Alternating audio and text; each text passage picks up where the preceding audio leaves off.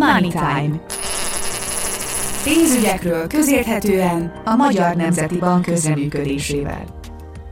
A mikrofonnál dr. Nádra Ildikó, felügyeleti szóvivő helyettes. Műsorvezető Szabó Tímea.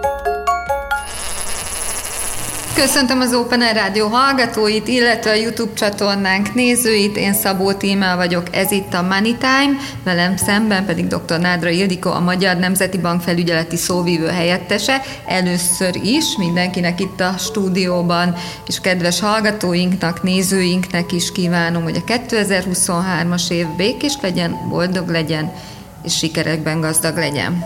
Viszont kívánom én is, és köszöntelek titeket. Köszönöm szépen. Hát másodszorban pedig vágjunk bele a mai témánkba, ami nem egy könnyed téma, így az év elejére, viszont erről is beszélni kell. Ez a banki kezesség. Sokszor előfordul, hogy az emberek arra kényszerül, kényszerülnek, hogy banki hitelt vegyenek fel. Erről már beszélgettünk sok korábbi adásunkban.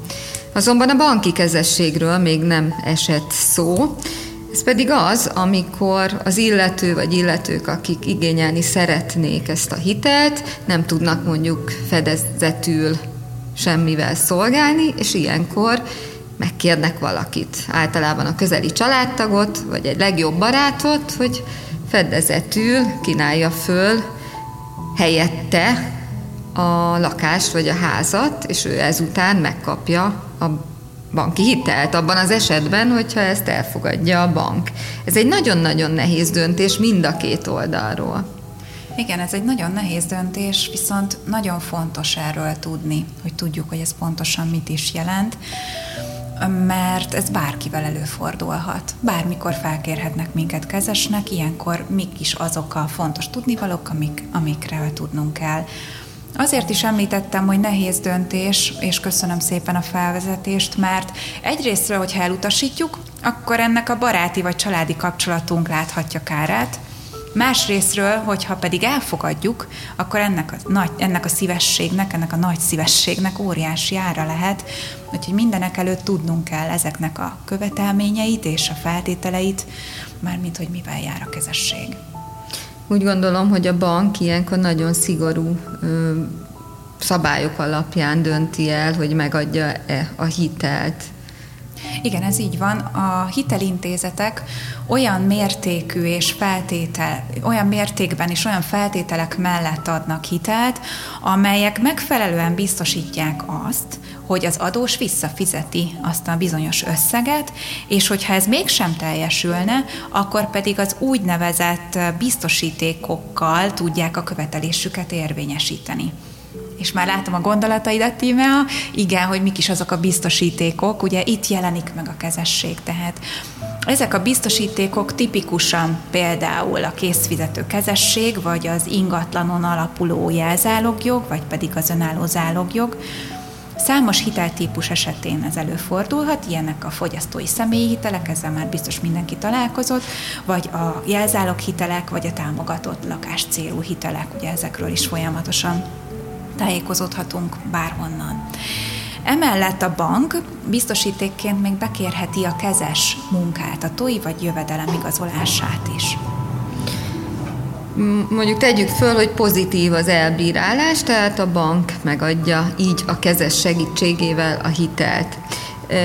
Mit vállal egészen pontosan a kezes ebben a szerződésben? Mert ez a nagyon nem mindegy. Így van, ebben a szerződésben a feltételeket azért részletesen tanulmányozzuk. Az alapvető különbség az, hogy az adóssal hitelszerződést köt a bank, míg a kezessel egy kezességi szerződést. A kezes arra vállal kötelezettséget, hogy az adós helyet áll helyt a bank előtt. Tehát, hogyha az adós nem fizet, akkor a kezes fizet.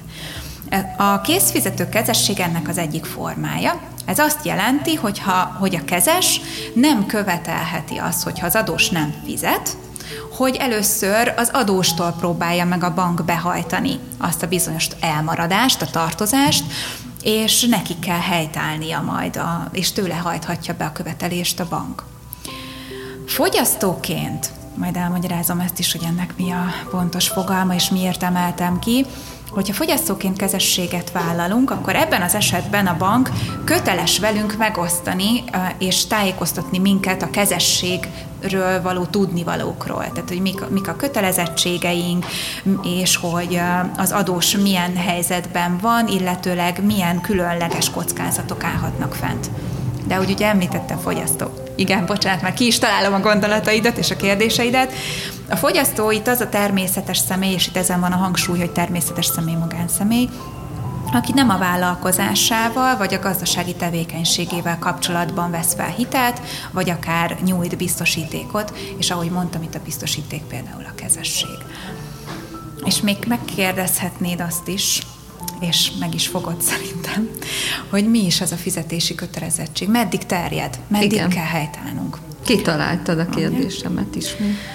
Ahhoz a kötelezettséghez tartozik, tehát a fizetési kötelezettség ahhoz a hiteltartozáshoz és kötelezettséghez tartozik, amit eleve elvállaltunk, és ez nem válhat terhesebbé. Tehát annyi, annyit vállalt, vagy amennyit vállaltunk, annyit kell fizetnünk. Ezért egy picit még mindig elakadtam. Abban az esetben, hogyha a hitelt felvevő személy szerződést szeg, olyankor akkor a kezesnek fizetni kell például a késedelmi kamatot, vagy nem tudom még milyen költségekkel jár ez a ez Aha. így van, tehát ez, hogy kezesek vagyunk, az nem jelenti azt, hogy a késedelmi kamatot ne kellene fizetnünk, például ilyen esetben. Tehát ezeknél a kezességeknél meg kell határozni a kezességi szerződésben azt a bizonyos maximális összeget, ameddig a, a mi felelősségvállalásunk terjed. Tehát ameddig mi felelünk az adós tartozásáért, és ezt a maximum összeget nem lépheti túl a bank, mármint hogy ő nem követelhet ennél többet tőlünk.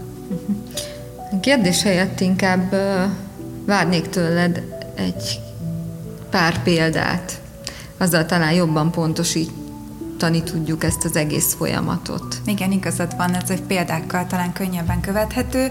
Vegyük például a készfizető kezességet. Ha már arról beszéltünk az előbb, hogy ez mit is jelent, nem fizet az adós. Mi készfizető kezességről írtunk alá szerződést, nem fizet az adós, jön a banktól a felszólító levél, hogy már pedig XY legyen kedves fizetni, mert a szerződ, kezességi szerződés alapján ön erre kötelezett.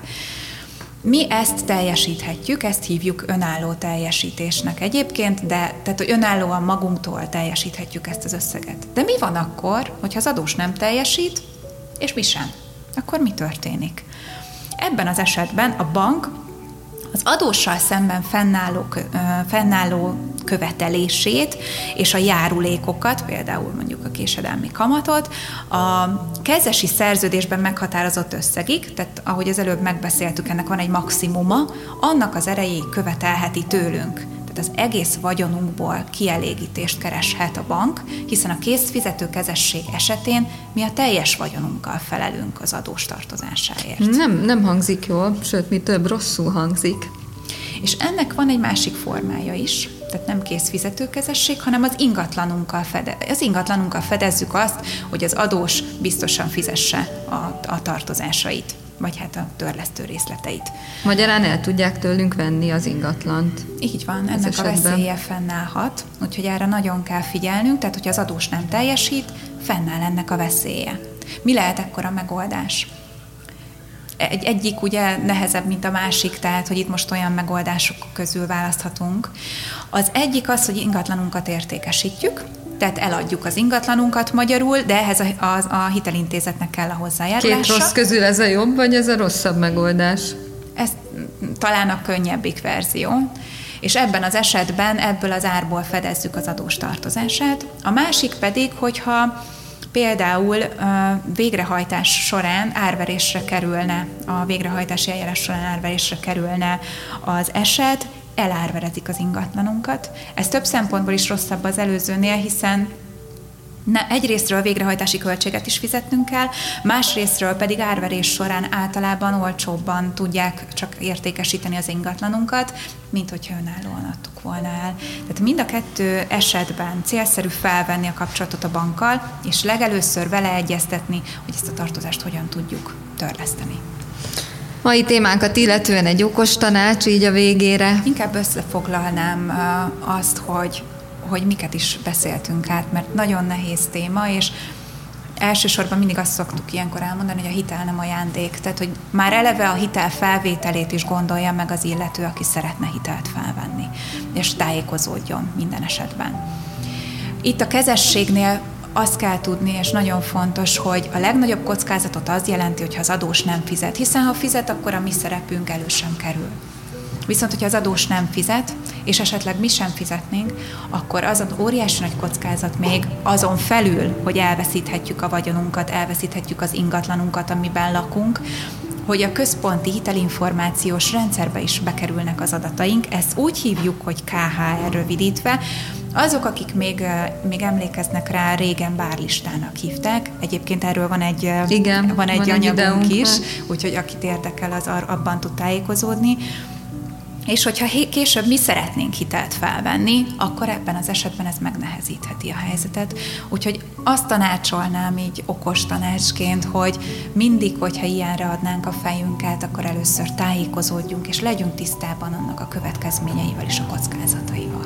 Illetve a szokásos minden apró betűs részt elolvasni Így van. abban a bizonyos szerződésben, illetve az előtte lévő tájékoztatóban. Köszönjük szépen, Ildikó! Én is nagyon szépen köszönöm. Kedves hallgatóinknak és nézőinknek pedig köszönjük a ma is megtisztelő figyelmet, tartsatok velünk legközelebb is, Szabó témát hallottátok, sziasztok! Money Time. Pénzügyekről közérthetően a Magyar Nemzeti Bank közreműködésével. A mikrofonnál dr. Nádra Ildikó, felügyeleti szóvivő helyettes. Műsorvezető Szabó Tímea.